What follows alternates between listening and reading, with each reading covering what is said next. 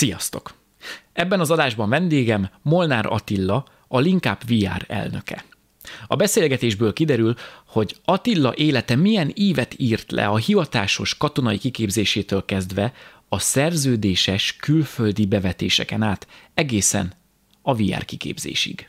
Ha tetszik a beszélgetés, oszd meg az arra érdemesekkel, dobj egy lájkot és iratkozz fel a csatornára. Ne felejts el körülnézni a lejátszási listában, hát ha találsz még olyan vendéget, aki érdekel. Ha pedig rám vagy kíváncsi, kövess Instagramon. Minden info a videó alatti leírásban. Köszi! Meg hát a hangos beszédhez hozzá voltál szokva. Igen. Meg ha kell, akkor tudok. Ha És muszáj. te beszéltél hangosan, vagy neked beszéltek hangosan? Is, is. Eh, Én végigment, igen. Na, de nem tényleg, kezd el, mert hogy én ezzel a mondattal fogom indítani, így sose tudják a vendégek, hogy mikor indítok, de hogy jó, ugye á, te jössz a hadseregből. Igen. Én adtam is, és kaptam is, így, így is lehetne mondani. Nagyon-nagyon-nagyon... ö, Ez egy hosszú, hosszú történet lenne, de igen, Van időnk. van időnk. Van. Jó.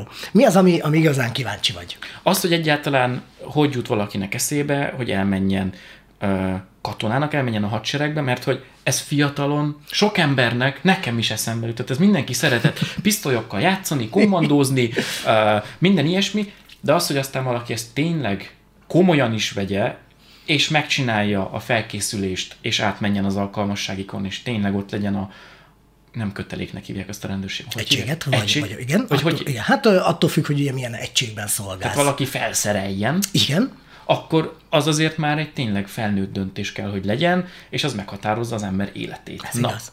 De ez általában nem így van. ha nem, Ö, nyilván a mostanit nem tudom. Ugye most már eltelt több mint 15 év, mikor, mikor én bevonultam, és a, a legnagyobb része, amit tudni kell erről, az az, hogy évekkel később tudatosult, hogy én amúgy készültem oda, mert katonai középiskolában mentem volna Győrbe. Viszont ugye nagyon hát vad gyerek voltam, mondjuk így, á, falun főnőttünk, rossz motoroztam, minden három hónapban sportot cseréltünk, kalandoztunk, rengeteget voltunk, ugye, még a régi vágású gyerekek voltunk, mondjuk így, és ugye Fater megmondta, hogy fiam, te katonai középiskolában biztos, hogy nem. Tehát, hogy nem, nem tudtak volna megzabolázni, vagy nem bírtam volna azt a fegyelmet, amit apám is, és majd ez, ez lesz egy poén egy történetben, ugye, amit, amit átélt, vagy tudja, hogy, ő, hogy ez micsoda. Elmentem egy középiskolába, igazából felsőoktatásra készültem, és ami a lényeg ennek az egésznek, hogy, hogy a felsőoktatásba ö, bár felvettek, de nem tudtam eljutni, ha akarod, majd kitérünk rá, és hogy akkor katonai sztorinál maradjunk. Eredetileg tűzoltósághoz mentem volna, de nagyon-nagyon sok időt kellett várni. Hát én meg ugye csináljunk valamit. Hát nem tudtam, hogy mihez kezdjek, ugye, hogy nem jött össze a főiskola, útkeresés, és Győrbe sétáltam, cigiztem, zenét hallgattam, és egyszer csak egy sarkon elfordultam, és elestem egy táblában. És ezt így írd és mond egy honvédségi toborzó plakátot, és soha nem fejtem el, az a szöveg volt rajta, hogy látogass el, vagy, vagy ismer, ismer meg új, új világokat, találkozz különleges emberekkel, akkor egy nagyon nagy propagandája volt, és ott volt a győri toborzóiroda, befordultam, bementem, hogy néztek rá, mondom, hello, bevonulnék. Hát jó, üljön le. Nem hazudok, 10 perc. Kettőt választhattam, Szolnok vagy Tata. Mi van Szolnok? Hát Magyarország másik vége, ugye Győrtől. Mi van Szolnokon? Ejtőernyősök? Hát, én gépből nem akarok kiugrálni annak. Hát mi van Tatán? Hát a lövészek. A klasszik a filmekből, ugye az gyermeki elme, mondjuk így, tehát éppen, hogy voltam 18 évnél picivel idősebb, Na, hát akkor Tata, aláír, ezt úgy, de egy hónap múlva alapkiképzésen voltam. Püff, Szentendre. És ez így jött, és, és, és hogy ide a vége a sztorinak az az, hogy a, az alapkiképzés után volt az, amikor azt mondtam, hogy ez az. Tehát ott vagyok, ahol lenni akarok, ahol szívesen vagyok, és, és, és lennem kell. de ezt hogy fogadták otthon? Tehát, hogy így, hello, gyors 10 perc alatt így, Hát, ben haza, hát ez így, ennyi volt. Hazamentem, be, jelentkeztem. És így, áll anyám, és ugye igazából ennyi volt, hogy jó. Jó, tehát hogy erre nem tudtunk mit mondani. jó, hát majd lesz valami. Az megjött ugye az orvosi alkalmassági, a pszichológiaira, a behívó, az, az tényleg, tényleg, jó, püf, és akkor eltűntem. És át is költöztem Tatára igazából. Azt, de várjál, mert hogy mondtad, hogy apukád meg ezt amúgy nem támogatta volna, amikor még csak úgy följött. Hát annó De miért? Mert hogy ő volt katona? Ő szolgált, és hogy akkor a, rávilágítsak a poénra a, tört, a, a történetben, hogy már két éves katona voltam, amikor otthon voltunk, az a tipikus családi sütögetés a kertben, beszélgettünk, régi fényképek, nézem apámról egy, egy régi, ugye, hát még a soros, amikor ö, soros katona volt, Igen. Ö, nézem, hát de ismerős az épület, Fater, hát ez hol van? Tatán. Micsoda? És ennyi évvel később derült ki, hogy Fater, ugyanabban az alakulatnál Tatán szolgált, ugyanabban az épületben, annyi különbsége, hogy egy emelettel lejjebb. Tehát igen. így, így tudom, de, és öregem nem egy ilyen nagy, nagy ilyen történetmesélő, és így évekkel később derült ki. Figyelj, ö, elképesztő az hogy, az, hogy így bemenjen valaki egy toborzó irodába szerintem, és aztán elmenjen a seregbe, de hogy arra lennék kíváncsi, hogy mire számítottál, és ahhoz képest mit kaptál, vagy mi fogadott téged. Kezdjük akkor tényleg az alapkiképzést, ne azt, hogy később uh-huh. merre mentél, hanem hogy rögtön az elején. Uh, ugye, így a Van ké- ennek egy ilyen idealizált ö, világa is, ez az egyik oldal szerintem, ö, tehát hogy, hogy, hogy ez egy ilyen hú, de szuper dolog, meg kafa, meg stb., de a mögötte lévő kvázi szenvedés, tehát a, mondjuk a fizikai alkalmasságét, meg a, a rengeteg gyakorlatot, azt azért jó lenne, hogyha. Mi is megismernénk, erre, erre vagyok kíváncsi. Hú, azért hozzáteszem a történethez, ugye ez nagyon fontos, hogy én, mi internetrádióztunk, tehát én a kommunikáció és médiatudományra szerettem volna menni, tehát eredetileg ugye hasonlóan, mint most a te szakmád, lett volna annó az idealizált álmom, amit, amit szerettünk volna csinálni, és megmondom őszintén, hogy semmit nem vártam a hadseregtől. Tehát én lehet, hogy lehet, minden ember szerintem más, nem is voltam tisztában, és ezt is bevallom teljesen az, hogy, hogy mi fog rám várni, Járt persze az ember airsoftozni, vagy paintballozni, nézett háborús filmeket, de én nem voltam az a típus, aki a, hogy ezeket a hollywoodi idealizálásokat uh-huh. akkor azt mondja, hogy ezt rávetítsen bármire. Én, én azt tudtam, hogy hogy, hogy a családomban mindenki szolgált előttem. Tehát vagy rendőrség, vagy katonaság, vagy tűzoltóság. És, és valahogy úgy, amikor ugye így ez az élet nem úgy hozta, azt mondtam, hogy, hogy megnézem, hogy én hogy fogok érvényesülni. Tehát inkább, inkább magam fele volt az egész egy ilyen, egy, igazából egy útkeresésnek indult ez az egész. De közben gondolom azért te jó fizikummal mentél oda. Mondtad, nem, hogy váltogattad a Igen, sportokat. igen, igen, igen. Azt leszámítva, hogy most elejtetted az előbb, hogy dohányzás közben estél el a táblával. Igen. A dohányzáson kívül, hál' Isten, mindig sportoltam valamit. Tehát akkor sárkányhajótól elkezdve görkorcsolya, karate, tehát küzdősportok. Tehát éppen amihez kedvem volt, amibe, ami eszembe jutott. Fizikummal nem volt baj, pszichológiai résszel nem volt baj, ö, nekem a, a parancskövetés volt a, a, a leg... Hát ugye az, hogy dirigálnak. Tehát én, én nagyon szabad szelleminek tartottam magam, most is azért, ö, viszont, viszont sikerült elérni a kiképzéseknek, és majd a későbbiekben, amikor már alakulathoz kerültem a tatára, a, azt, amit kell. Tehát, hogy jól hajtsak végre parancsot kérdés, és ha néha gondolkodás nélkül, hogy ez, bár ez így elég csúnyán hangzik, tudom, de hogy, hogy tegyük, amit kell, ő, aki fölöttünk van, ő tudja, hogy mit miért, hogyha mi nem is kapjuk meg ezeket az infókat. Uh-huh. Na, és akkor ugye mentél a lövészekhez. Igen. Ö, én nem, semmit nem tudok a hadseregről, úgyhogy tudok teljesen őszintén kérdezni, hogy ott akkor te milyen, nem tudom, á, nem állomány mondtam az előbb is, tehát hogy milyen, Beosztásba? milyen beosztásba kerültél, és mi volt a te kiképzésednek a neve, vagy a végeredménye, vagy hogy, mert hogy vannak gondolom, ö, mit tudom én, van, aki mesterlövész, van, aki nem tudom, gépkarabélyos, vagy mit tudom én, pont, ez ennyi. I- Amir, van, így? amiről ugye beszéltek, van, amiről nem Olyat szabad. mondj, amitről lehet. Ö, nagyon egyszerű, amikor tehát egy alakulathoz kikerül egy, egy, az alapkiképzés után, hát ugye kopasz vagy friss katonát, Kopasz, ott, igen? ott, még, ott még bőven leszerelhetsz, azért hozzáteszem, hogy ö, nagyon hálás vagyok Tatának. Nagyon jó kiképzőket kaptam Tatán is. Nagyon sok olyan öreggel kerültem össze, és ezt muszáj elmondom, hogy majd így a későbbiekben akár ugye ennek legyen jelentősége, akik, akik akkoriban ugye iraki, afganisztáni veteránok voltak. Hát tisztelet, és kőkeményen csinálni, amit kell. Tehát ennyi volt az alapja. Ha jól csináltad, és nem volt túl nagy szád, uh-huh. akkor, akkor befogadtak, de nyilván azért hozzáteszem azért, ez nagyon sok katonának, és akkor ez az én tapasztalatom is, meg kell őket törni. Tehát, hogy alkalm, amiről beszéltünk, hogy ugye mit vársz el, mit idealizálsz, hogy alkalmasak-e erre a pályára, alkalmasak-e a pszichológiai nyomásnak a kibírására. Tehát alapból mindenki lövész, tehát attól függ, milyen ugye az adott alakulaton belül, milyen zászlajhoz kerül lövész, tűzér, harckocsizó, tatán van minden. Uh-huh. És akkor ami a lényeg, én a lövészekhez kerültem, és mindenki lövészként kezdi, géppuska irányzóként, és idővel lehet úgymond mondjuk így, hogy specializálódni, bár ugye ez is emberfüggő, meg alakulatfüggő, hogy ez, ezek hogyan Mire működnek. van szükség, illetve ki miben van, tehetséges. Így, milyen felszerelés van ott, éppen, éppen milyen kiképzések mennek, hol tart az állomány. Ugye nagyon sok felszerelő, leszerelő van, ugye nagyon sok kiképzést újra és újra ismételni kell évről évre, ez változó. Meg kinek nyilván mihez van tehetsége. Tehát én például, tehát ha itt felhoztad a mesterlövészt, voltunk képzésen, én nem vagyok jó. Én türe, tehát a vehemencia az meglátszódik nálam is, türelmetlen vagyok, én nem voltam jó. Viszont jó voltam például a mesterlövésznek, hogy a spotterének segíteni, uh-huh. célt megjelölni, reagálni, stb. stb. Tehát ja, mert az így, ők amúgy kettesével van, ö, mennek általában, ez, ugye? Ö, nem?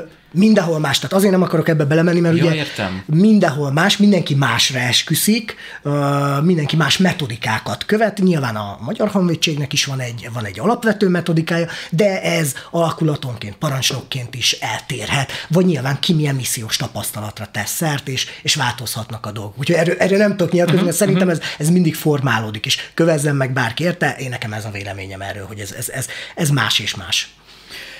Mennyi időt töltöttél el a hadseregben? A Magyar Honvédségnél öt évet.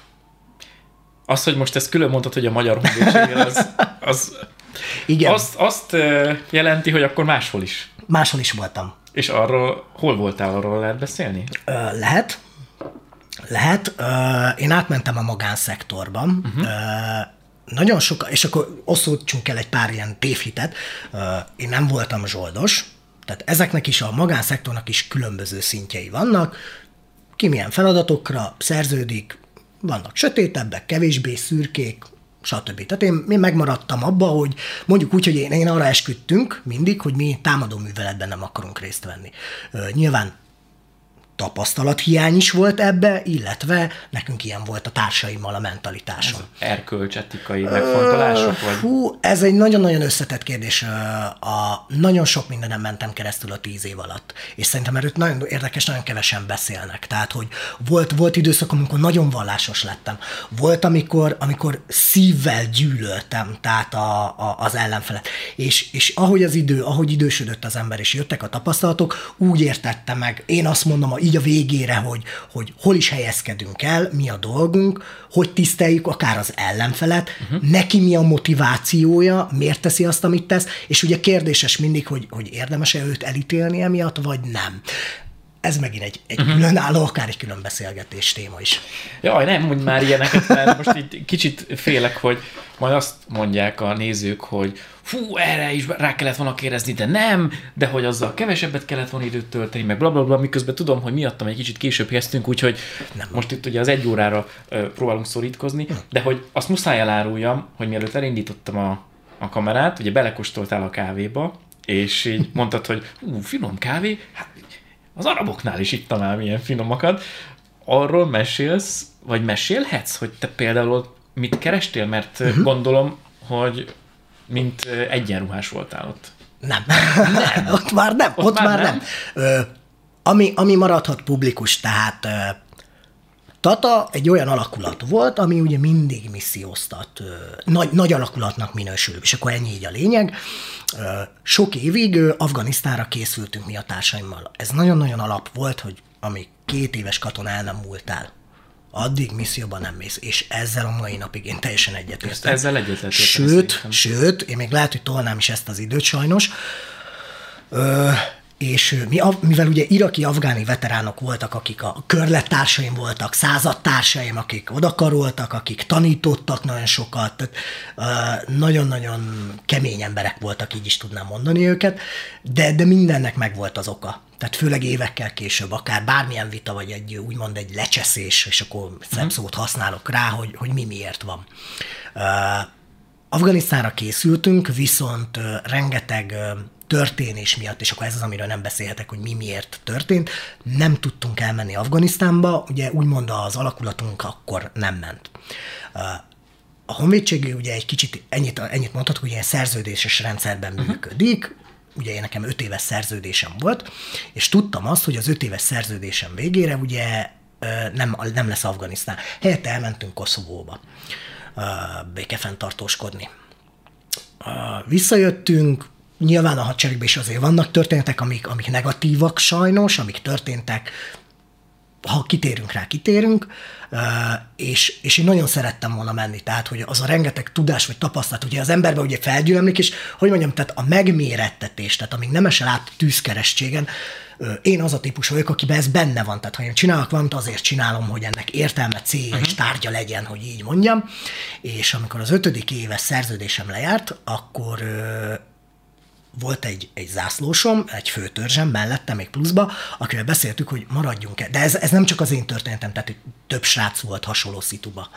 Maradjunk-e, vagy nem maradjunk. De ugye nyilván már akkor olyan feladatokat csináltam, ami mondjuk őrmesteri beosztást kívánt volna meg, vagy szerettem volna, tudtunk együtt dolgozni amerikaiakkal, olyan kiképzéseken voltunk, hogy egy kicsit, kicsit kiszakadni ugye a, a, az egyenes gondolkodás irányából, új módszereket, taktikákat kipróbálni, stb. stb. Mm-hmm. illetve elmenni Afganisztánba. Ez szakmailag fejlődni, még Ö, jobban. Ez, ez, a, ez a tökéletes szó. Tehát így a szakmailag szerettem volna, vágytam rá, bár nem volt meg a teljes tudásom hozzá, ezt is el kell ismerni, de vágytam rá, hogy ez, ez ugorjon, és Afganisztánra. Nagyon. Nyilván a pénz is azért egy motiváló tényező, és ezt, ezt nem szabad letagadni, meg a megmérettetés, és mondták, hogy nem lesz őrmesteri beosztás, hát nagy a szám. Meg is értettem, tehát ez, ez, ez így volt korrekt, viszont a leszerelésünk előtt egy hónappal egy telefonszám vár minket a, mondjuk így, hogy az asztalon, föl kellett hívnunk, köszi, tudtunk rólatok, ti vagytok, ennyien, oké, okay, jöttök, leszerelésem után egy hónappal már Afganisztánban voltam. Wow. Igen. Ez a magánszektor belépő része volt, uh-huh. védelmi feladatok, és akkor ennek ez a Világos. része. Hogy... De figyelj, a, a megmérettetés alatt mire gondolsz? Éles akciót? Is, illetve maga a missziós környezet. Tehát eleve ott lenni. Ott lenni. Igen. Tehát, hogy mondjam, uh, ez tök érdekes, hogy leginkább katonának akkor éreztem magam, mondjuk, és akkor ez megint lehet, hogy csak az én meglátásom, akkor éreztem magam, amikor, amikor külszolgálatban voltam. Az mit jelent? Mi az, hogy külszolgálat? Külszolgálat, hogy külföldön ja, van. Külszolgálat, külszolgálat, bocsánat, igen. Külszolgálatban voltam. Uh-huh. Hál' Isten sikerült megadatni nekem, hogy a tíz évből négy és fél évet én külszolgálatba tudtam wow, eltölteni. A magánszektor az ugye csak, nevezzük így külszolgálatnak, ott is lazább feladatok, lazább munkadók, voltak rázósabb szituk, tehát ez mindig, mindig változik. Nyilván azért megmondom, tehát nem én vagyok az, aki a legdurvább tapasztalattal rendelkezik a világon. Van olyan kontraktor társam, aki, aki sokkal-sokkal húzósabb helyzet, más döntéseket hozott, más akcióba ment bele, viszont, viszont akkor éreztem azt, hogy, hogy tehát itt vagyunk, szakmailag így kell csinálni, és hogyha éppen ugye jött egy támadás, vagy bármi szituáció, ami reagálnia kellett, akkor ugye mindig meg tudta mutatni az ember, hogy mit tud. Tehát nagyjából így tudnám elvezetni ezt a dolgot. Volt olyan, hogy veszélyben érezted az életedet? Egyetlen. Hát egyszer-kétszer. De volt egy, volt egy, volt egy ami, ami, ami húzós volt, a tengeren, igen. Ráadásul vizen. Vizen, igen, uh. és ráadásul ez egy tökéletes. nem lehet hova menni. Hát igen, ugye hogy mondjam, tehát ez nagyon érdekes volt, hogy lövészként elmentünk tengerre, tehát a magánszektorban is különböző utak vannak, nagyon sok szerencse kell, én ezt, én ezt elárulom. Afgánba például szerettünk volna kint maradni de nem annál a cégnél, aminél vagyunk, uh-huh. hanem egy másikhoz, más feladatba, járőrözni, másfajta feladatokra. Fizikailag oda alkalmasabbak voltunk. Ugye én nem vagyok nagy darab, nem vagyok ez a, ez a kigyújtott, egy is katona és katona között nagyon nagy különbség van. Ki mire alkalmas, ki milyen feladatra jó, hogyan csináljam. Nem csak a fizikum számít nyilván, uh-huh. de nem sikerült nem a mi bank miatt, nyilván ez is egy zárt rendszer, általában valaki kiesnek, akkor szól a barát barátjának, és akkor így a végén egy, egy kollégám volt az, aki megtalálta ezeket a, ezeket a hajós munkákat, és jó volt. Tehát egy nagyon új dolog volt körbejárni a tengert, lövészként, de mégis közben lövész feladatot csinálni egy hajón, ami mondjuk úgy, hogy ő a várad, a bástyáda, amit meg kell Kvázi, védened. igen. Így van. És, és azt mondom, hogy ott, ott egyetlen egyszer volt egy olyan szitu, amikor tudták, hogy mi volt a szállítmányunk, és nagyon-nagyon-nagyon sokan körbevettek, mi csak hárman voltunk a hajón, ott ugye ki is alakult tűzharc. Hárman? Hárman, igen. Jó, nem, jó, akkor így mondom, hogy hárman, hárman voltunk, plusz nyilván a legénység. Hát jó, nem, így értettem. Jó, ez tehát, a világ hogy három is- képesített ember Így magyarul. van, így van, így van. Ugye ez a világ is nagyon érdekes, tehát, hogy ebbe is sokan egyetértenének, sokat nem. Nyilván lehet, hogy én se láttam mindent, azért ez is fontos. Van egy hajó, biztosítva van, azért van rajta szekus, hajó biztonsági tiszt, Igen. ez a kontraktori megnevezése, mert ha megtámadják a hajót és bármi kár keletkezik, ők megpróbálták Világos. megvédeni, biztosítási van. Ha nincs, akkor az ugye már probléma lehet. Igen. És vannak nagyon értékes szállítmányok, tehát hogy azért a tengeren brutális, micsoda ökoszisztéma zajlik, tehát én akkor nem is tudtam semmit, még a tengerről sem nem érdekelt az árazföldi ö, katonaként. Nagyon érdekes volt az a világot látni, és én nagyon-nagyon szerettem meg a társaimmal együtt, szerintem így is mondhatom, akikkel uh-huh. tudtunk együtt dolgozni mindig. Jó volt. Két-három hónap kin, egy hónap itthon, vagy két hónap itthon, de akkor ugye addig így van. Már elébe mész, hogy te, Igen, ugye tudom. szerintem azt ö, jegyezzük meg, hogy ugye mi találkoztunk már kétszer is rendezvényen, Igen.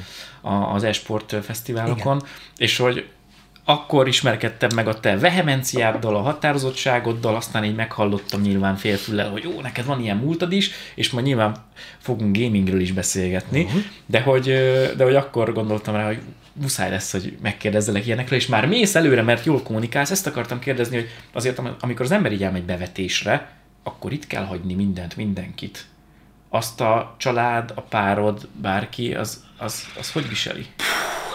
Volt akkor nekem egy párom, amikor ezeket a melókat csináltam, hát rosszul. Ráadásul hozzáteszem, amikor a hajós küldetésekben voltunk, ott nincs internet. Semmi hát nincs, semmi nincs. Tehát, hogy ő maximum annyit tudott megnézni szegényem, hogy így a hajónak a koordinátáit, amit éppen mondjuk 72 órán belül frissítettek, hogy így nagyjából merre jár. Tehát akkor konkrétan annyit tudod, hogy indultok, mit tudom én, hétfő reggel 8-kor, és remélhetőleg szerda este 9-kor tudsz majd csörögni, vagy valami ilyesmi. Még az sem. Még az sem? Ő annyit tudott, hogy hol szállok fel. Azt a mindegy. Ugye nagyon sokszor én nem kaptam meg a hajó útvonalát, hány kikötőbe Jó, megyünk, nehogy- hova megyünk. Uh, nyilván itt is ugye rengeteg másféle feladatot is tudtunk csinálni, nem csak hajókíséréseket, tehát voltak, voltak jók. Uh, felszálltunk, majd jövök. Hát ebből a bizonytalanságban nagyon-nagyon nehéz élni. Nagyon nehéz. Uh, azért most már nagyon sok dolgot feldolgoztam, amúgy tehát évekkel ezelőtt nem tudtam volna így beszélgetni ezekről. Uh, az egyik oka a család volt, amiért én ezt abba hagytam. Uh-huh. És nagyon, ez egy tök érdekes dolog, és lehet, hogy ez egy, mondjuk, hogy ez az én hülyeségem, hogy én a mai napig is valamiért én így hivatkozok magamra. Tehát nekem nem azért, mert, mert ezt a világot szerettem, hanem én a mai napig szeretem.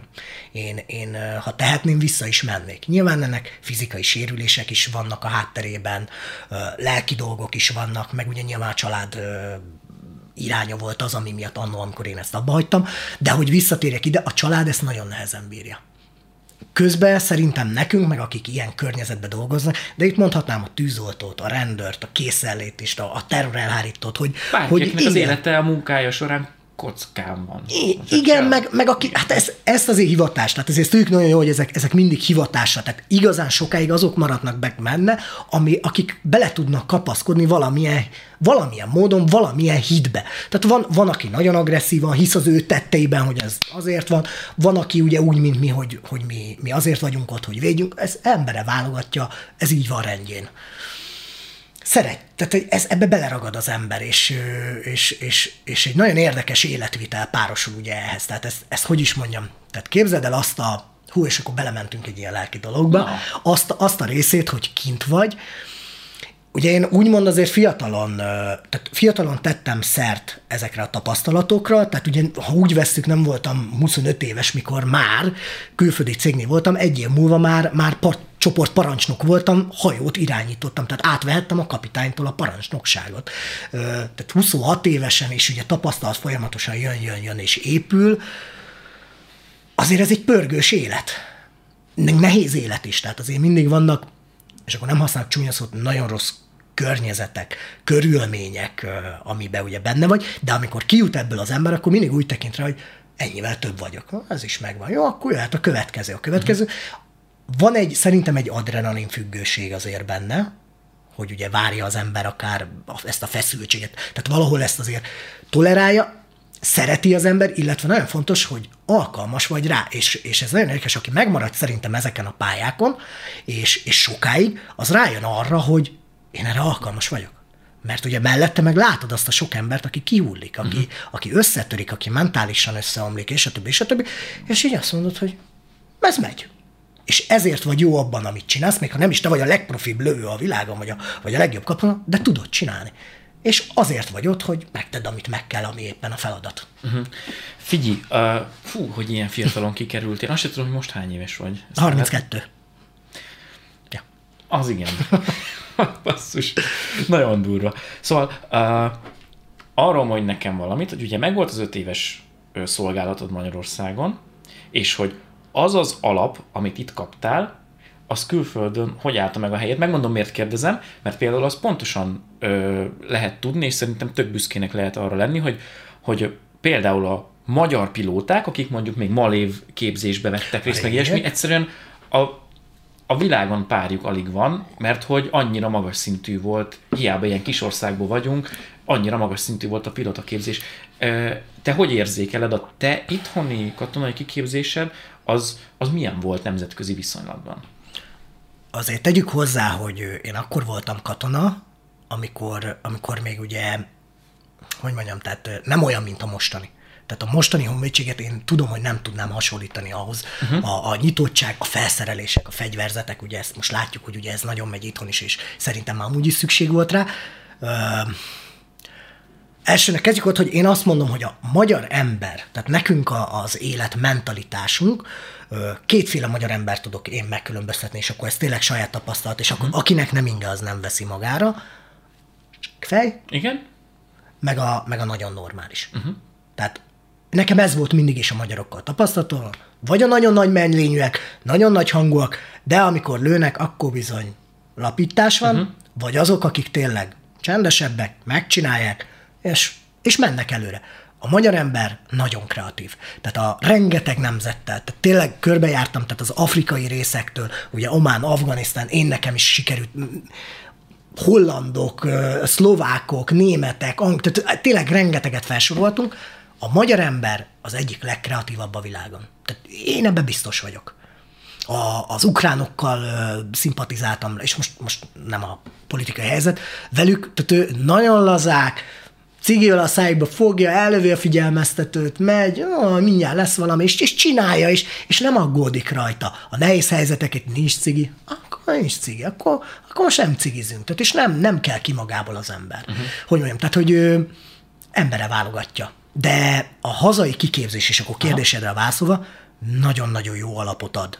De az én véleményem az, hogy ez nem az akkori kiképzéseimnek köszönhető, hanem azoknak az embereknek, akik mondjuk úgy, hogy felneveltek uh-huh. a szárnyuk alatt, és ők átadtak minden tudást. Akik, Ugye ezt említetted is, hogy veteránok így keze van. alatt voltál, így van. akkor igazából az ő tapasztalatuk, szakmai tapasztalatuk, világlátásuk, gondolom, helyzetelemzésük, minden, minden akció, minden. amiben benne voltak, azt így lefordították nektek. Letükrözték, így van. És átadták így van. tudásként. Így van. Tehát, hogy ugye ez megint az volt, hogy nyilván mik, tehát barátság, bajtársiasság, tehát ezek, ezek megvannak. Barátság már nem biztos. Nyilván az ember, hogyha azokkal van ugye egy helyen, meg ővelük él, azért, azért valamilyen módon vágyik erre, ezért szeretne megfelelni. Illetve, hogy nyilván, hogyha a rengeteg hülyeség, és pff, rengeteget elkövettem én is sajnos, ö, emiatt ugye valaki retorziót kap, uh-huh. az utána azért, amikor mondjuk egy-két tarkonverés után elgondolkodik az ember, hogy jó, ezt nagyon elrontottam, tehát, hogy minden tettednek következménye van. És nem, tehát én nem szeretem ezt a, ezt a jelenlegi világban, ezt a nagyon sok buksisimit, ezt nem tudom máshogy mondani. Ezt én se. Ebben egyet tudunk érteni. Hál' Isten! Hál' Isten! Ö, mert ö, nagyon sok olyan, tehát legalábbis egy-két élethelyzetben vagy, vagy munkahelyen nem hibázhatsz többször. Tehát így persze néha vannak, vannak van, mindig becsúszik, de hogy azért kritikus hibákat nem védhetsz. És, és én azt mondom, hogy a kiképzéseim és, és a, a legtöbb ilyen dolog, vagy ami, ahova én el tudtam jutni, az azért volt, mert, mert azok a bajtársak, azok nagyon jók voltak. A kiképzések se voltak rosszak. Csak nagyon sok mindenre akkoriban még a magyar hadsereg nem volt nyitott, és nem azért, mert rosszak voltak a parancsok, és ez nagyon fontos, nem ilyen világ volt. Nem volt meg a, a fe, kellő felszerelés, vagy nem volt meg a, a kellő bebizonyított, megalapodott tudás, vagy ugye alapból a felszereléseink nem voltak alkalmasak olyan manőverek, taktikák végrehajtására, ez az, hál' Isten, most már én szerintem változott. Na de figyelj, és pont ez a vicces, hogy mondod, hogy szerinted nagyon kreatív a magyar, mert pont erre gondoltam, hogy ha mondjuk még a, az eszközállomány nem is volt akkor annyira friss, amivel ti tanultatok és dolgoztatok, akkor is ott van a magyar gúgyi, Uf. hogy hogy lehet valahogy megoldani mégis bizonyos szituációkat ilyen eszközökkel, és akkor itt meg filmes példát szeretnék hozni, hogy hadd beszéljek haza is, hogy azért annyira jók a magyar filmesek, uh-huh. mert hogy például, ahol én is tanultam a színműn, egyszerűen ezer éves technikákkal dolgoztunk, és el voltunk kényszerítve arra, ez a, bocsánat, ez a szarból kártyavár, Igen. és ha két gombos tűvel, meg egy gémkapocsal meg tudod csinálni azt a látványvilágot, amire azt mondják, hogy hú, ez de jól néz ki, akkor utána, ha normális technikát kapsz, akkor még jobbat tudsz csinálni, Igen. mint hogy megkapd rögtön mondjuk a, terülteirő asztalkám legjobb technikát, mert akkor, akkor nincs Igen. meg ez a kreativitás. Nagyon jól mondod, ö, imádom. Tehát ez a legjobb tényleg, tehát megalapozod a, azokkal a dolgokat. Tehát, ö, erre mond, ha már így, akkor Mondj is, akkor mondok egy tök jó példát, tudsz? tehát, Na. hogy ugye a fegyvernemek között, vagy, vagy az emberek között rengeteg ilyen vita van, hogy ugye amerikai típusú fegyver, vagy, vagy ugye az az orosz típusú Igen. fegyver, és akkor csak legyenek az alapok. Orosz típusú fegyver, nagy, elnyűhetetlen, rúg, ha jól meg tudod kezelni, amúgy ezt felejtsük el, hogy nagyon rúg, jól tudsz vele lőni, a lőszer átmegy mindenen. Igen. Van, aki meg ugye az amerikai fegyverekre esküszik, hogy, hogy kicsi, könnyű, kis megköpködő, nem is érzed, nem tudok más mondani. Tehát, amikor először volt ilyen amerikai típusú fegyverek kezem, hogy így, ez tök jó, és hogy hát ugye mindenki erre esküszik, hogy menni kell, és, és volt egy barátom, volt egy ilyen vita, egy ilyen amerikai, meg egy hollandal, meg nem tudom, és, és mondja, hogy Látod ott azt a kocsit? 50 méterre. Szóval kidugja a fejét, én lelövöm.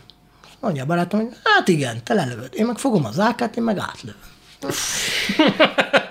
ja, igen. De, hogy a lényeg legyen, nyilván mi is azért a, az, a masszívabb régi technikákhoz voltunk szokva, és akkor ugye amikor azért a modern, a precízebb eszközök oda kerültek, azért meglátszott ö, drillezések után, hogy ó, basszus, ügyesen, gyorsabban adaptálódunk hozzá. Tehát uh-huh. mhm. ezt, és igen, haték, igen, mert könnyebb a fegyver, ó, hát kicsit többet tudok futni, ó, hát tényleg de jól lehet lőni. Persze, igen. csak ha nem lenne mondjuk az az emelés, mondjuk a nehezebb AK miatt benne a kezedben. Nem számít. Esküszöm, tehát hogy ez, a, ez én akkora tévhitnek tartom, hogy így, így az amerikai játékok, ugye? Tehát látom a visszarugásokat, meg ezeket, annyira, annyira nem adja meg a valóságot. Tehát aki AK-t tanul meg, az ahhoz tanul meg. Úgy tartja a testét, úgy tud vele lőni, tud vele úgy rövid sorozatot is lőni, hogy nem mozdul el szinte a fegyver, tehát ember alakban marad. Uh-huh. Tehát a játékokban, amikor második lövés ugye felviszi, és így állok, sajnos, és akkor ha most egy pillanatra így betekint, ugye rengeteg VR katonai játékban is, azért nem játszunk, nem használjuk őket, mert mert amikor összeengednénk egy amerikai, mondjuk egy M16-os, vagy egy uh, típusú fegyvert egy ákással, nem lesz reális a találkozó. Bocsánat, is uh-huh. a mikrofon, uh-huh. nem lesz reális. Tehát kijön a sarkon, egy ak a valóságban, és sajnos ez így van, tehát tudom azt, hogy azt lepengetjük. A játékban a harmadik már, már a harmadik már egy ember alakkal fölött van. És ő meg ugye kicsi fegyver, tehát ezek úgy, nagyon nem reálisak. Tehát mindig elfelejtik nagyon sok játékkészítő, hogy a katona azért katona, mert ezt tudja használni. Nyilván mondjuk egy amerikai típusú fegyver, amikor ki kell lőni 20 darabot egy húzamba, jobban meg tudja tartani. Ez tény és valóság lehet. Csak aztán mondjuk ki kell lőni 20-at egy húzamba mínusz 20 fokba, az biztos, hogy az AK nem fog bejemmelni.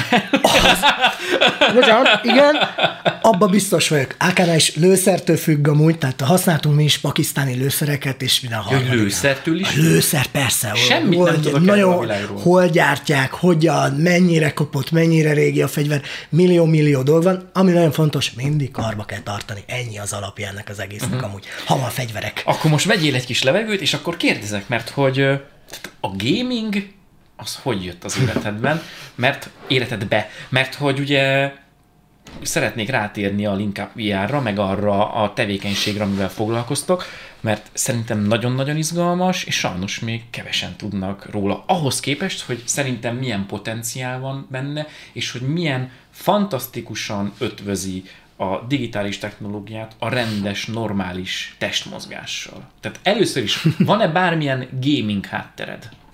Akár hobbi játékos, a igazi klasszik C1.6, C1.6. Half-Life, tehát ezeken Ennyi. nőttünk fel. Aha. Nyilván szerettem a, tör, a sztori játékokat, meg ugye azért hozzáteszem, tehát külszolgálatok alatt, ugye a holt időkben mit csinált az ember? Játszott a Skyrim-et, minden könyvet elolvasta. Minden könyvet, minden 500 moddal, tehát amit elbírsz képzelni. Nyilván ez ilyen.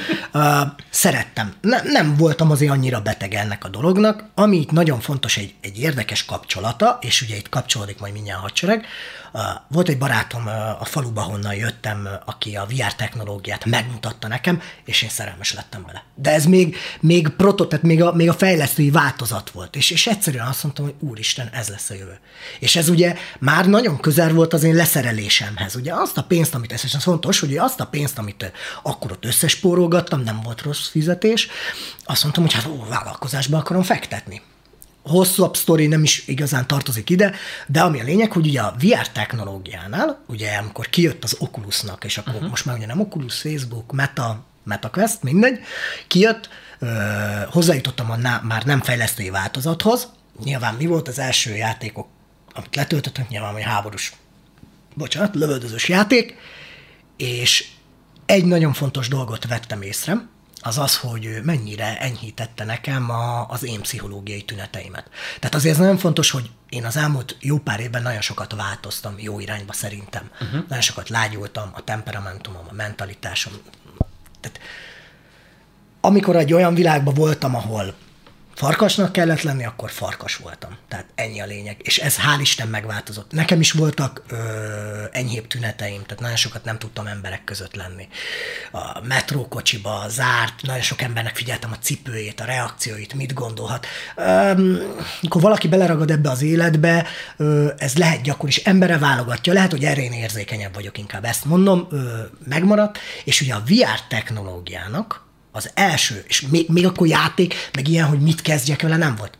És azt mondtam, hogy ezt elviszem a, a régi társaimhoz, hogy basszus, játszatok, csak játszatok. Éljétek át, dolgozzátok fel, hogyha van olyan, amit fel kell oldani, és ezt úgy ide, hogy az egész, ez mindig úgy indult, hogy jó, hát mit lehet kezdeni a VR-ral, ugye akkor itthon nem volt szolgáltató szegmens még, viároztatni embereket valahol. Ez volt az egyik. Mellette meg mindig volt az, hogy amikor épp nem viároztatok, akkor megfigyelek, figyeltem az emberek reakcióit, tehát nem, nincs orvosi ö, papírom, viszont az elmúlt években én azt mondom, hogy iszonyatosan ugye rámentem ennek a szakmai megalapozottságára. Tehát és tényleg ezeket tényszerű infóként kezelni, hogy, hogy mi, miért, mi, mi, mi zajlik le az emberi testbe. És ezeket konzultáltam akár orvosokkal, interneten nyilván, könyvekkel, tehát megalapoztam azt, hogy néha amikor olyan kijelentést teszek, hogy ez, ez tényleg igaz. És, és a VR a pszichológiai hatása volt az, ami miért ez az egész, tehát ahol most tartunk, tartunk, az, az innen indult. Wow. Nem, Ö, érdekes. Mindjárt folytatjuk, Jó. csak ezt muszáj rákérdezzek, hogy az milyen reflex, hogy az embereknek a cipőjét megnézed, az, az mit mond el? Erre rá lehet kérdezni? Nagyon rázod a fejed. Húha.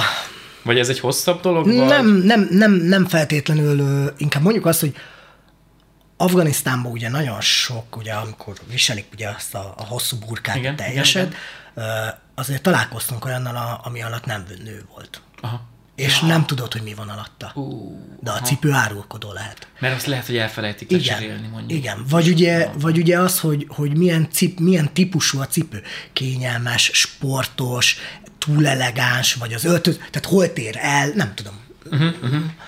Azt cipő, beszél. Szerintem beszélős a cipő. Azt. Például ez nagyon érdekes, hogy milyen lányok azok például, akikkel tudom, hogy szót tudok érteni, kik azok, akik nem, mert valamiért, valamiért ugye meghozza azt a döntést, ami visszavezethető egy, egy mentális, logikai, személyiségbeli dologhoz, hogy miért azt a cipőt vette meg. Nem tudom. Na figyelj, tehát akkor kipróbáltad a VR játékot, és azt érezted, hogy, hogy segít neked. Igen. Ö, lelkileg, mentálisan. Igen oldódni, megszabadulni a stressztől. Igen. A társak is ezt érezték egyébként? Igen. És ezt, ezt mondhatom, hogy igen. Tehát akikkel tudtam tesztelni, azok, azok különleges reakciókat adtak erre, nem tudtam megmagyarázni. Még sok éven keresztül sok információ tanulás kellett ehhez, hogy ez, ez igazán tudatossá váljon. Na most az ugye fontos, hogy nyilván ugye most, most van rajtam egy céges sapka, ugye a LinkedIn Kft., van a Linkup Egyesületnek a uh-huh. sapkája, meg ugye a Hunes sapka is, és akkor belekanyarodunk ezekbe a dolgokba. Abszolút szerintem én azt mondom, hogy sima vállalkozási történetem van. Elindult egy vállalkozás, kicsit ment, alakítottunk az arculaton, mert változott a technológia, ugye a piaci igények, a, tehát hogy hogy változott a magyarországi szolgáltató szegmens, és amikor eljött az az idő, hogy azt mondtam, hogy ez, ez kevés. Tehát rengeteg, nyilván nekem is meg kellett tanulni mindent, de azt mondtam, hogy szerintem ennél sokkal több van benne, mint hogy az emberek lejárnak egy helyre, és csak viározgatnak. Na, de akkor várj, meséljünk Jó. erről, nem, nem kell okay. ekkorákat ugrani, basszus, okay. ilyen tudom, hogy tényleg kicsit kevés időnk van, de hogy ekkora lépésekbe ugrasz, akkor részletezd egy picit. Tehát akkor igazából volt egy ilyen kvázi VR élmény vállalkozásod. VR és kávézó. Tehát VR és kávézó. Lejön az ember, vannak játékok, aki Így soha van. életében nem viározott, vagy mit tudom, lehet, hogy multiba akar viározni, mert úgy nem Így tud van. otthon, vagy egyáltalán nincs otthon, azért sok embernek inkább viár, lemegy, játszik, stb. És, és akkor itt lehet akár tényleg a két-három haver lemegy, lehet, hogy mondjuk céges csapatépítő, és akkor egymással játszani, röhögni, stb. Így van. mindegy, ez egyfajta kvázi szórakoztató ö, szolgáltatás. Így Na és akkor erre gondolva érezted azt, hogy ez lehetne több. Mint hogy emberek csak úgy, idézelve csak úgy játszogatnak. Igen. És akkor mi volt a gondolatod, hogy milyen irányba lehet ezt elvinni? Az első része az ugye az volt, hogy magának, tehát én nagyon, ugye pont nagyon szeretem a hadsereg miatt a tematikus, leírt, mondjuk így, hogy ilyen szitrepeket, mi miért zajlik, hogy van, és megfigyelni ezeket a dolgokat. Nagyon racionális volt igen, magyarul. Köszönöm, akkor ez a, ez a megfelelő szóra. Tegyük hozzá, hogy nagyon fontos momentum ennek az egésznek, hogy a VR piac elkezdett fejlődni a játékok terén. Na most kialakult az, hogy nagyon sok olyan, ami jó és összetett játék, az már nem elég az, hogy így lejössz, odaadom a kezedbe, és csinálod. És én a mai napig ezt nagyon szigorúan tartom, más helyek, hogy hogy dolgoznak, az az ő dolguk. Nem adok oda olyan játékot, úgy a kezedbe, hogy az élvezeti faktort kivegyem megfelelő képzés nélkül. És ugye ahogy fejlődtek a dolgok, meg nyilván a kávézókban, akik lejöttek, ahogy lejöttek, láttuk, hogy nem állt jól neki szerintem a kávézó feeling. Uh-huh. Hogy nem ezek az 5-10 percesek. Nyilván voltak több órásak, meg, meg volt, ugye azokra a játékokra jöttek vissza, akik, akik benne ragadtak egy kicsit, amik összetettebbek voltak, és így mm, koncepciót kell váltani. És ugye akkor született meg az eredeti Linkup VR Bar, amit tényleg azt mondtuk, hogy ott ugye már edzéseket tartottunk tematikusan bizonyos programokra, amik összetettebbek, multiplayer orientáltak. A az italok, kávék mellé meg megtartottuk az 5-10 perces élményt, ugye ezek a hullámvasút, megnézel egy videót, most már ugye ide soroljuk ugye az ilyen mondjuk úgy, hogy sportosabb játékokat, hál' Isten, hogy ez is fejlődött, uh-huh. egyszerűbbek lettek, könnyen feldolgozható, de azért ezt is tők hozzá, ugye a legnépszerűbb VR játékok is nem egyszerűek. Tehát ez egy, ez egy nagyon nagy tévhit, hogy olyan fölveszem a fejembe. Hadonászok. Aztán hadonászok. Hát igen, nem, de ugye testkép, testkontroll, milyen karddal, milyen színű kockát, milyen irányból, ezt magyarázzal az embernek, majd értsd meg. Azért átlagban negyed óra mindenkinek. Mire úgy feldolgozza az agya, a test, a koordináció, azt, hogy milyen információ jön be, mit kell csinálni. És ugye ez mind úgymond a szórakozási időből megy el. Erre kifejlesztettünk mi most már ilyen nagyon egyszerű tematikákat, amit szigorúan betartatok, és úgy már könnyebb. De ami a lényege, hogy ugye akkor, amikor megvolt a koncepcióváltás, akkor, akkor még mindig szolgáltató szegmensbe léteztünk, az volt az alap megélhetés, és ugye kiegészítettük a tematikus, még nem, de hát edzéseknek hívtuk igazából. Uh-huh. Ugye ez volt a VR bár. Ezt akartam kérdezni, hogy tehát akkor, ha valaki mondjuk le akar menni hozzátok, vagy lemegy, és egyeztet uh-huh. időpontot, akkor abban biztos lehet, hogy kap majd egy oktatást. Tehát nem az van, hogy ez a hozzávágjátok, hogy ja, itt Így a meg azt csinálja, amit akarsz, hanem hogy akkor kvázi megtanítjátok arra, hogy mi várja őt, megszokja a környezetet, és akkor így nem lesz kvázi elvéve az élvezeti faktor a játékból, mert amíg az ember ott nyilván életében először hadonászik, az minden csak nem élvezetes. Az annak élvezetes, aki nézik aki kívül. Nézik, igen, az, az vicces. Na, segíts nekem, mert ugye igazából amikor mi megismerkedtünk, akkor már rögtön a digitális sport kapcsán ismerkedtünk meg. Igen. Hogy mondtad, hogy neked fontos az, hogy azért legyen ott az embernek egy testképe, egy normális koordinált mozgása, és hogy, és hogy tényleg valami olyan multiplayer játékba találja magát, ami akár kompetitív lehet, ami összetett, miket lehet nálatok játszani? Hogy ne csak a, mert hogy ha mondjuk olyan ember hallgatja, hogy ó, itt lehet viározni, akkor lehet, hogy tényleg azt mondja, hogy ah, van a Beat Saber, azt ismerem, meg van a Half-Life Elix, igen, meg van mondjuk a PSVR-ba egy-két lövöldözős játék, és akkor itt, és akkor itt megállt a tudomány, igen. mert az emberek általában csak eddig látnak, mert hogy ezek vannak tolva, ezek vannak kvázi reklámozva mindenhol, ebbe teszik a cégek a, a nagy pénzt, hogy játszál, lövöldözöl, de mindegyik ilyen játék a nap végén kb. ugyanaz, hogy így megy magától a karakter, megáll valahol, lősz hármat, meghúzol egy kart, fordítasz kettőt, és akkor mész tovább, ennyi. Minden más az, ami nálatok jó, van. azért itt össze kell kapcsolni, akkor nagyon sok dolgot. Nem fontos, hogy amit tolnak, azt azért tolják, mert amúgy jelenleg nincs más. Uh-huh. Tehát ez nagyon fontos, hogy a, a VR, mint játékpiac, még abszolút nincs feltöltve, illetve, amit én látok szakmailag az elmúlt években, nagyon sok fejlesztő, aki kijött bizonyos témát, és most lehet az Elix is, az Elix egy nagyon jó volt, de Persze. az egy, egy brutál minőség volt, de nagyon sok egyéb játék, ami próbálkozott ilyennel, nem talált igazán otthonra magára, és megmondom, hogy miért, mert a VR nem erre való. Nem ez a, nem ez a, nem ez a cél. Tehát nem tört, lehet, mindig kell kisebb tartalmak, kis kontentek, amik ilyen kis történeteket eljátszik az ember otthon, de nem ez a legfőbb része.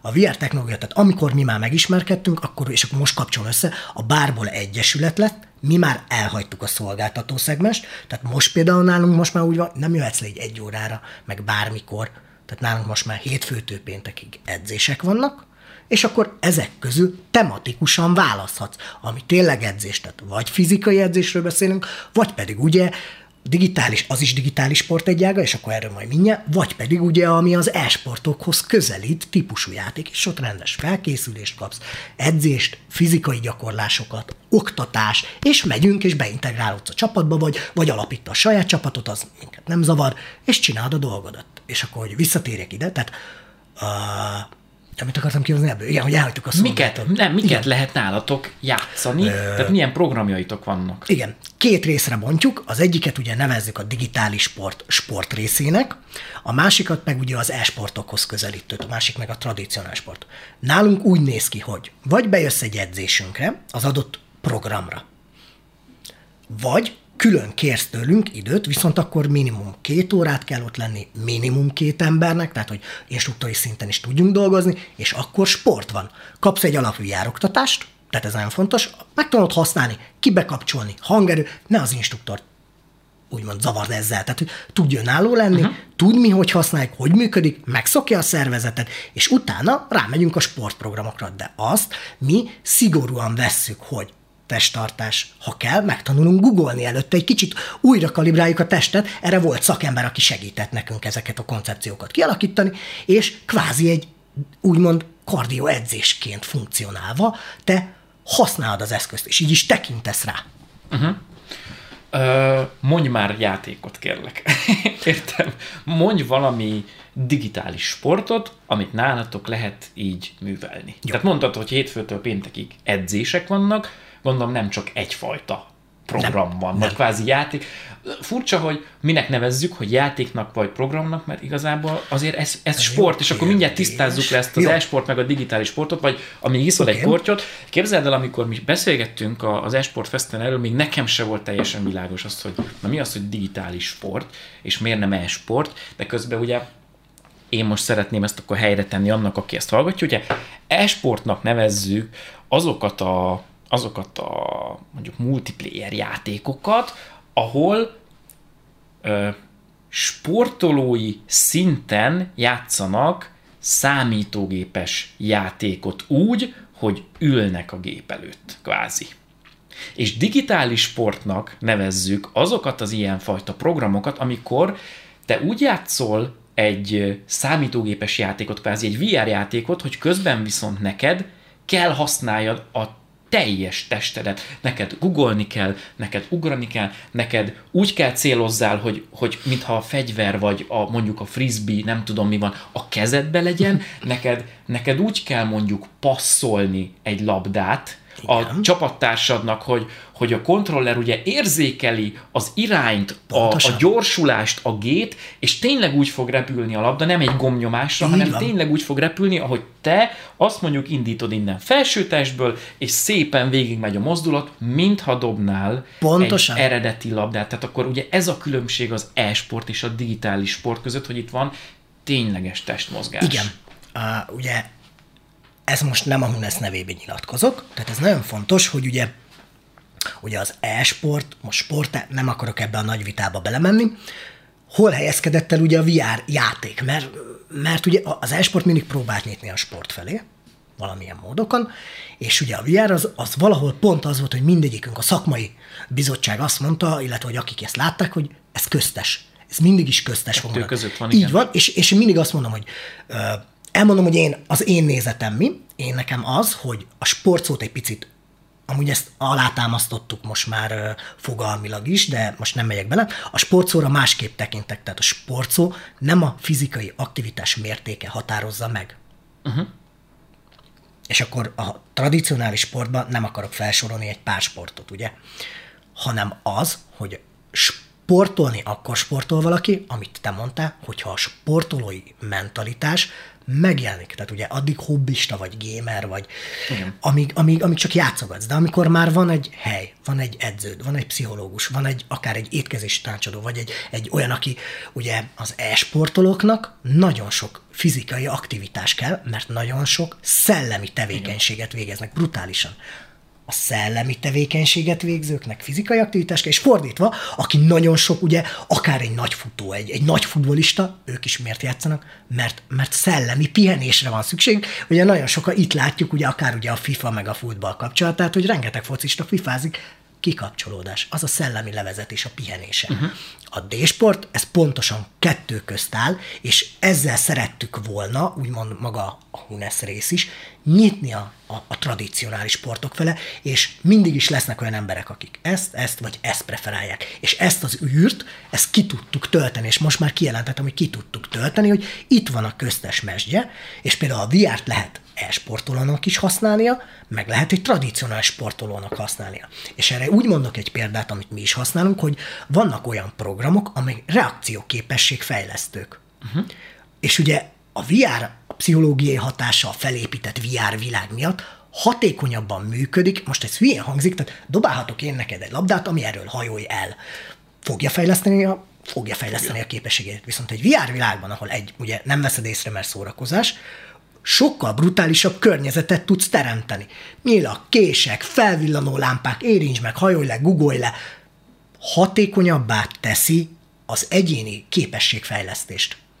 És ez nagyon-nagyon fontos része. És ugye ezért van az, hogy ketté bontottuk a D-sportot, hogy van, ami a tradicionális sporthoz közelít, ez azok a sportjátékok, amikről beszélünk, ami ugye úgy van, hogy a tradicionális sportból áttemelt mozgásokon alapul. Lásd egy boxjáték. Láttam rengeteg, több ezer emberen túl vagyunk. Nálam. Igen. Most jut eszembe. Ugye madárékkal. Hoztátok, igen. hoztátok be játszani a, igen. az arénába, azt igen. a boxolósat. Igen.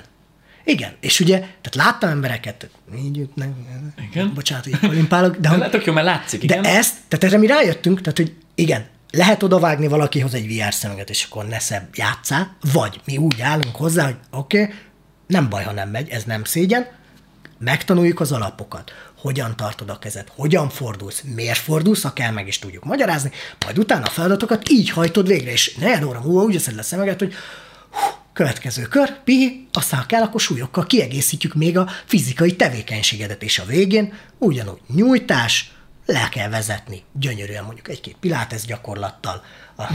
Igen, vagy ugye úgy melegítesz be, tehát ennek is megvannak a lépései. Tehát mi valódi sport tematikát próbáltunk mögé tenni, nyilván a mi világunknak megfelelően, ami a mi közegünket pár helyen módosítani kellett. És ugye visszatérve a legalapobbra, tehát itt én azt mondom, hogy a sportszóra másképp kell tekinteni, megváltozott a világ.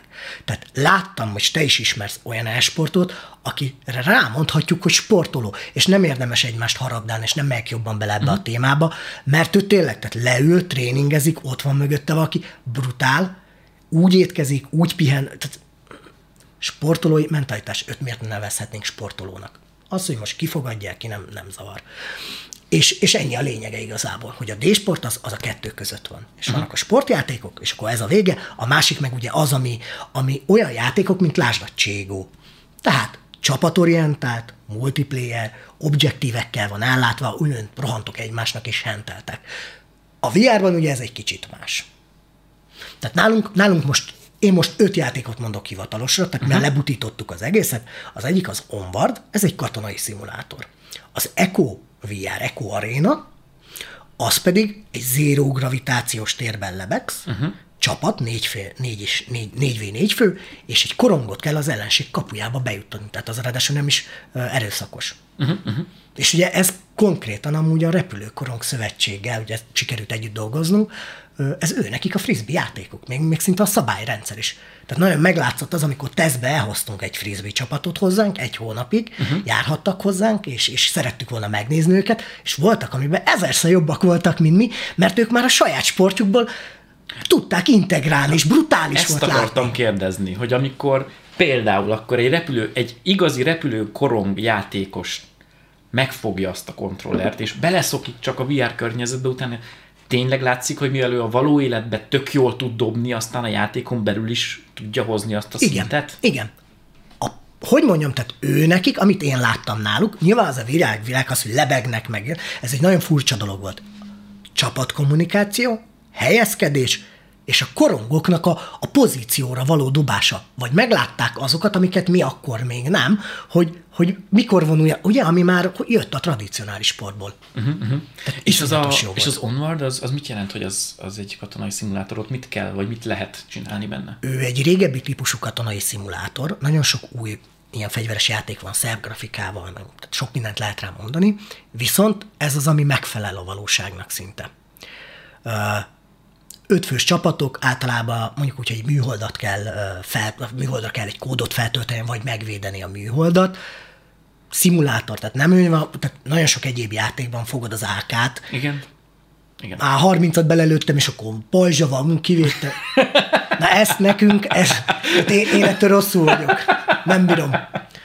Az onward az az, ami Egy szögek, kulcs. szögekről szól, biztosításokról, kidugod a fejed egy géppuska tűzbe, ott maradsz. Uh-huh. Ennyi.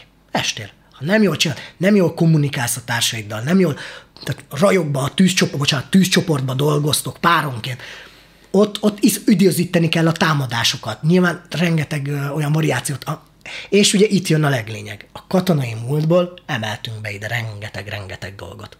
Tehát a, ha civilek jönnek hozzánk, azok kapnak egy, egy kicsit csúnyán hangzik, egy kis katonai módszertan. Na, ezt akartam kérdezni. Tegyük föl, van valami multicég, és van valami csapatépítő, és már ötletük nincsen, mert már voltak, nem tudom, lézertegezni, meg voltak bowlingozni, meg bármi, de itt van egy ilyen kvázi éles szitu, akkor abszolút civileknek is elérhető mondjuk ez a, ez a játék, és Igen. mondjuk mennek egy kört, úgy, hogy nem mondtok nekik semmit, és utána akár segítetek kielemezni, hogy hogy érdemes, mit érdemes, és akár ez így mondjuk a, az emberek, a, az ötfős csapat közti kommunikációt is tudja fejleszteni. Oh, most, na most, most mentünk abba a témába, ami ugye nagyon fontos. Nem nevezem meg a partnereket uh-huh. egyelőre, és ugye ez a céges dolog. Tehát mi most jelenleg nem csak ezt a programot, hanem a saját mondjuk úgy, hogy találmányunkat, gyártmányunkat összeötvözve, tehát katonai kiképzést, illetve a honvédség felé ugye nyitunk, és idővel nem csak a honvédség felé, teljesen meg tud felelni.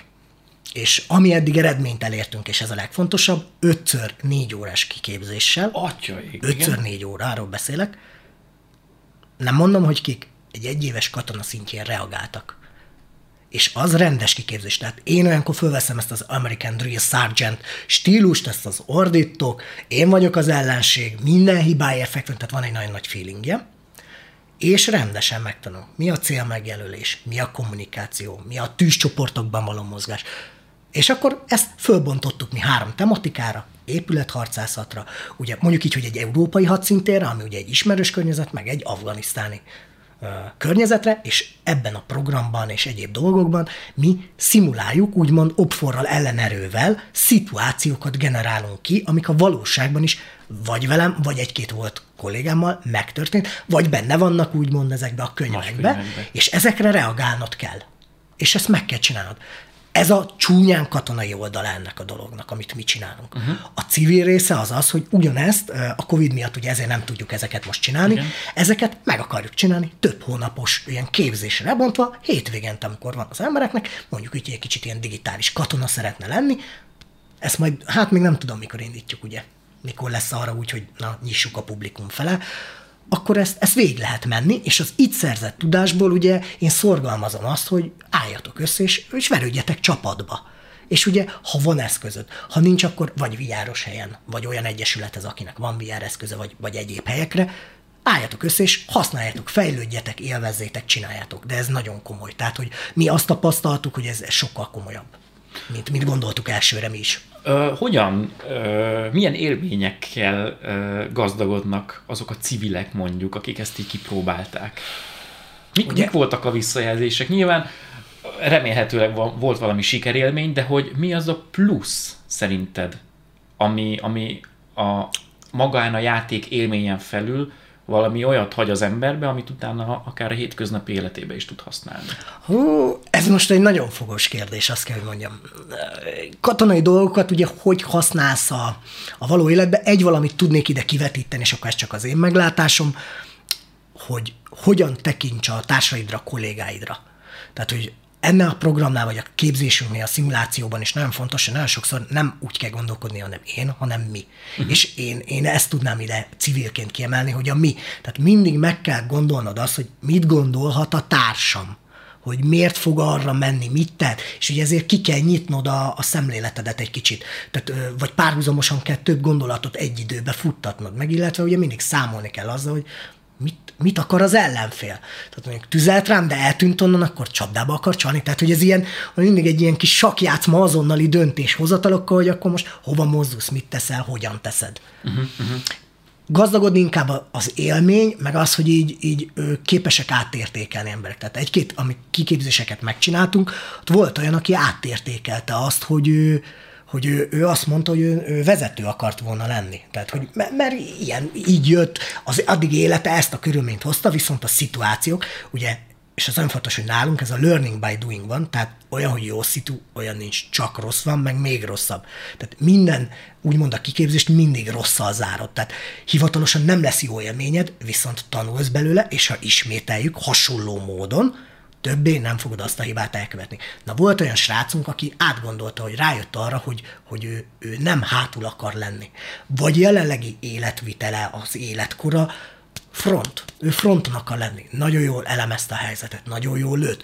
Nagyon jó volt az egyéni reakciója. Nagy, bocsánat, hogy így hosszan ecsetelem, de hogy érdekes. nagyon jó volt az, hogy mondjuk hogyan mikromenedzselte az embereket. Tehát neki volt egy parancsnoki vénája, ezt így hívjuk, de arra túl vehemens volt, és kicsit magamat láttam benne, uh-huh. hogy ugye hátul legyen, mint, mint egy nagy parancsnok hanem ő a frontba volt a kis katonáival, akinek mondta, hogy azt a pozíciót, azt a szöget nézd, és, és, és, és nagyon jól menedzselt ezt a dolgot. Nagyon jól reagált, ugye azt mondta, hogy itt el kell hagynunk, lejelentette kommunikáció. Tehát az, hogy még a VR mit fejlesztere, már fú, brutális. Tehát ez nagyon jó volt látni. Meg hát ugye pszichológiák hogyan hat rájuk. Tehát az, hogy, hogy a pulzusszám, ugye mértük őket, agyi aktivitással kombináltuk, tehát hogy tényleg megalapoztuk ezeket a dolgokat, hogy, hogy mennyire fölvitte. Milyen volt az, amikor egy géppuska tűzbe ugye egyre elkezdtek ordítani, és ugye ezt a valóságban is ordítanak igen, egymással. Igen, igen. Tehát nagyon, nagyon jó volt látni.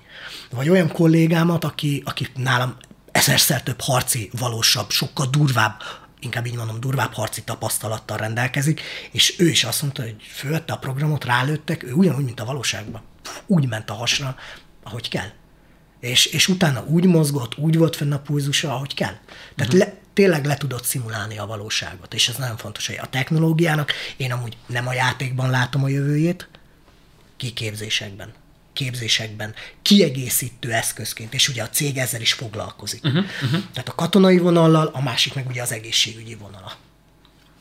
Említettél valamit, a konyhában azt mondtad, hogy ADHD is ö, Gyerekeknél, vagy kiknél Igen. használjátok a technológiát? A melyik részét? Vagy mire? Vagy hogyan? Ö, Tehát, hogy jó. nem tudom elképzelni, viszont ez annyira fontos szerintem, mert ez tök jó, mert ez, ez így kvázi megkönnyíti a, ezeknek a srácoknak az életét, a, a kezelést nyújt nekik, tehát hogyan tudtok nekik segíteni például?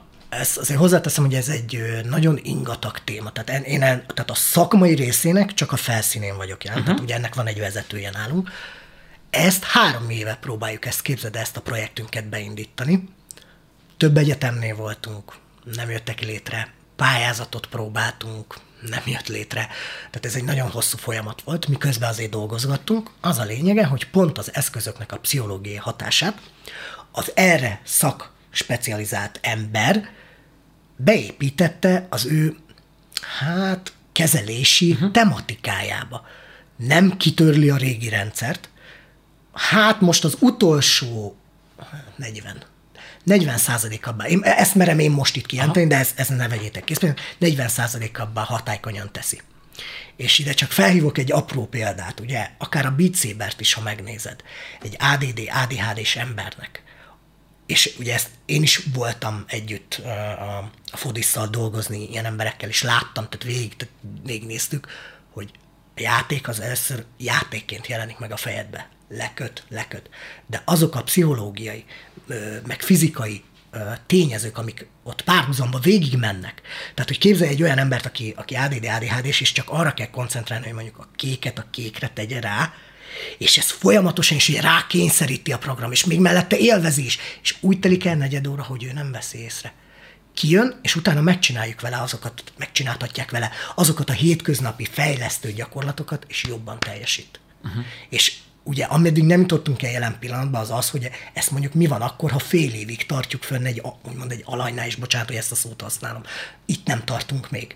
De idén úgy néz ki, hogy szerintem három hónap múlva megjelenik a linkápnak ugye a terápia al oldalunk, uh-huh. és ott már elkezdődik ez szépen, tehát találtunk helyet, megvan a technikai eszközök, mennek az egyeztetések, meg a szakmai dolgok, és akkor ezt, ezt mi publikum elé is nyitjuk, most már nem várunk ö, úgymond nagyobb cégekre, vagy bárkire, aki, aki ezt hozzájárul, úgyhogy elkezdjük kicsiben. De ez miért lehet még a kvázi a hagyományos orvoslás, vagy mondjuk a hagyományos szakirodalom még úgy gondolja, hogy, hogy ez ilyen ingoványos talaj, vagy nem annyira ö, haladnak úgy a korral, hogy beemeljenek bátrabban egy ilyen technológiát? Vagy mit gondolsz? Ez most csak a civil véleményedre vagyok kíváncsi. Mert hogy mondtad, hogy, Jó. hogy kvázi ö, megmutattátok itt-ott, amott, és hogy akkor mi volt a reakció? Az első legnagyobb dolog ebbe, hogy ezeket a szemüvegeket játékra tervezték uh-huh. alapvetően. Aha. És igazából csak az elmúlt években derült ki nem a gyártóknak, akik csoport, kutató csoportokat alapítottak erre, hogy ez, ebbe több van. És ugye bocsánat, hogy behozom ugye a múltkori az onkoviáros vendégeit. Tehát, Igen. hogy bámulatos, imádom őket, amit ők csinálnak. Felismerték azt, amiről beszélünk, hogy a, ez nagyon furcsa, hogy, hogy látni kell, hogy ez a virtuális technológia attól spéci, hogy illúziót teremt ami lehet jó rossz, de kiegészíti a mi világunkat. Tehát, és erre mondok egy nagyon jó példát, és akkor inkább így, így fogom tudni. Amikor kiképeztem embereket, akkor mondjuk gumikarabélyokkal, puk-puk, kiabálom, hogy rád lőttek, lőj rád egy géppuskat, tehát nyilván megtanulják a mozgásokat, ez így jó. De amikor a valóságban majd oda kerül, akkor ott más lesz a gatyezba. Az biztos. És ezt nem tudod nagyon, vaklőszerre is leszimulálhatod, de az emberi tudat mindig tudja, hogy hm, ez szimuláció. Igen, nem, de a program be fogja csapni annyira, mert nem akar meghalni a programban, mert enni akar, tehát küzd az életéért, pláne ha mondjuk egy sokkolóval kombináljuk, hogyha valaki meghal a játékba, akkor egy erős áramütést kap. Ezt, ezt, ezt nem kapják a civilek senki, ez minden, minden alany aláírta a felelősség nyilatkozatot, én is, ezt tudni kell, hogy olyan pszichológiai hatása volt, hogy a harmadik alkalomnál, hiába van több éves tapasztalatom, már én se úgy fordultam ki az ajtón, vagy az, a, a sarkon, mint ahogy szoktam, mert nem akartam, hogy az a gép nagyon csúnyán megüssön, és az, az tényleg az az igazi közepes fájdalom. Uh-huh. És mellé, ha, ha ezeket a dolgokat majd idővel, ez katonai vonal azért mondom, kombináljuk ugye az adott, tehát sokkal precízebb szimulációs programmal, akkor, akkor a, leg, a legkiegészítőbb kiképzés lesz biztosítható tehát bárki számára. Uh-huh. Uh-huh. Ezt nem tudom máshogy mondani igazából. Tehát, és ugye ugyanez az ADD, ADHD és fóbia kezelés. Tehát persze, én láttam az embereket, tehát mindenki tudja azt, hogy, hogy mondjuk egy hullámvasú programnál, hogy itt ülök, vagy állok egy, egy terembe, alattam egy szőnyeg van, és hullámvasút azok, de a tested leprodukálja állandóan. És ezt nem tudod kiiktatni, ez ösztönös. Az a vicces, hogy, hogy aki még nem volt VR szemüveg, az tényleg azt hihetné, hogy jaj, ráteszik a fejemre mondjuk még a grafikája, és olyan kihiszi Mi ezt van. el, 5 perc után, vagy tegyen 10, nem tudom, nem akarok ilyen értékeket mondani, egyszerűen az ember agya átáll, Igen. és konkrétan tök mindegy, hogy milyen a játék grafikája, azt fogod hinni, hogy ott vagy. Nekem egy kedvenc példám, csak láttam, hogy húztad a száratot PSVR-ra, de talán az még a, a legjobban elterjedt mondjuk. A, már nem? Úgy, úgy értem azt, hogy sok embernek van Playstation-e, és hogyha akar VR-t, akkor mondjuk van lehetősége. Jó, hogy így, oké. Okay. Úgy, úgy elterjedt. És hogy, és hogy amikor voltam a, a londoni lancson, vagyis hát még az ilyen beharangozón, fél évvel a PSVR megjelenés előtt volt szerencsém kint lenni. És ott, ezt elmondtam az akkori beszámoló videóban is, volt egy ilyen tech demo, semmi más, ültél a széken, rajtad volt a szemüveg, és egy pincében, és le volt kötözve a kezed, és jött egy vallató ember, és emlékszem, hogy fú, először azt néztem, hogy azt a milyen jó a grafikája, és hogy úristen, milyen nagy darab az a csávó, és milyen félelmetes, hogy jön felém, aztán fogta a torcsot, így begyújtotta, nem tudom mi az a magyarul, mi a torcs. A fákja, vagy a... Hát a, nem, amivel így vágni lehet. Ja, hát a, a hegesztő, vagy a Hege, ifeg, igen. A hegesztő. Így begyújtotta, hogy, és így elkezdett közelíteni felém, és szépen így a tért felé hozta, és közben fenyegetőzve beszélt, és, az és esküszöm, az agyam, oda kaptam a térdemhez, hogy mindjárt, mindjárt belevág ezzel a térdembe, Igen. mert hogy pár perc alatt átállt az agyam arra, hogy én tényleg ott vagyok. Szóval ezt csak arra akarom mondani, hogy ez biztos vagyok benne, hogy, hogy annak van jövője. Igen. Pont az onkoviárosoknál, meg a ti programotokon is látszik, hogy, hogy basszus, ez, ez, ez használ. Már nyilván csak a megfelelő számú, nem tudom, kutatás kell, hogy azért 23-szor aláhúzva ott legyen meg megindokolva, hogy tényleg, de attól még szerintem tök jó, hogy már most például ti használjátok ezt. Sok év. Tehát a, a rengeteg, bocsánat, hogy így mondom őket, hogy alany, mindig bocsánatot kérek, rengeteg alany, rengeteg sok év, rengeteg szám kell hozzá. Tehát, hogy, és ugye ez most így, most hülye hangzik, de nekünk is ugye már több céggel próbáltunk felépíteni, meg, meg próbáltunk ugye büdzsét szerezni rá, hogy így mondjam, hogy mondjuk egy négy éves fázis, hogy orvosilag ugye ez elismert legyen. Nem tudom a szakmai kifejezéseket pontosan, uh-huh. ezért mondom, hogy így mondom, orvosilag elismert legyen. Mondjuk akár ugye TB finanszírozásba is bekerülhessen, már pedig most ezen dolgozunk, hogy nekünk ez a nagy cél, hogy nem csak a technológia, a módszertan, az TB finanszírozás is lehessen hosszú évek lesznek. Csak ehhez mondjuk föl kell mutatni, képzelje 600 embert, aki ugyanolyan korba, ugyanolyan nembe, kontrollcsoporttal megvan, hát ez ember, erőforrás, bődület, erre még nincs pénzünk sajnos. Figyelj, már több mint egy órája beszélgetünk, pedig még vannak kérdéseim, ö, vannak, van, vannak még kérdéseim, csak azt nem akarom, hogy majd elkéső a következő ö, helyről, de hogy gyorsan még néhány Jó. dolgot muszáj kérdezzek. Az egyik az az, hogy láttam, hogy az instruktoraid is azért nagyon határozottak, nagyon kemények, ők is Igen. seregből jönnek nem. egyébként? Képzeld el, ők nem. De ez a te hatásod, vagy ez mi, uh, mi ez? ez? Ugye mi úgy építettük fel a feelinget, nyilván nekem is azért tükröződik a katonai dolgunk, viszont én hiszek abban, hogy mondjuk bejössz egy ilyen egyesületbe, mint a miénk. Kiválasztod a katonás játékot. Azért választod, mert valahol van benned egy késztetést, ezért ugye én nekem az első egységes egyenruha. Ugye felvarró. Ugye a magyar zászló. Tehát nyilván azért, mert magyarok vagyunk. Ez. Ez, ez egy hovatartozás. Vagy egy csapatban, annak van egy, ugye, egy, egy osztagjelzője, ezt még nem láttátok, az új, az új egyenruháink azok majd most jönnek meg.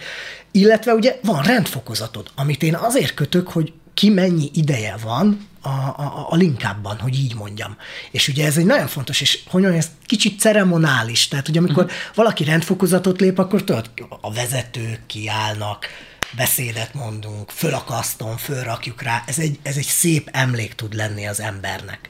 És erre emlékszem a sajátjaimra még annó.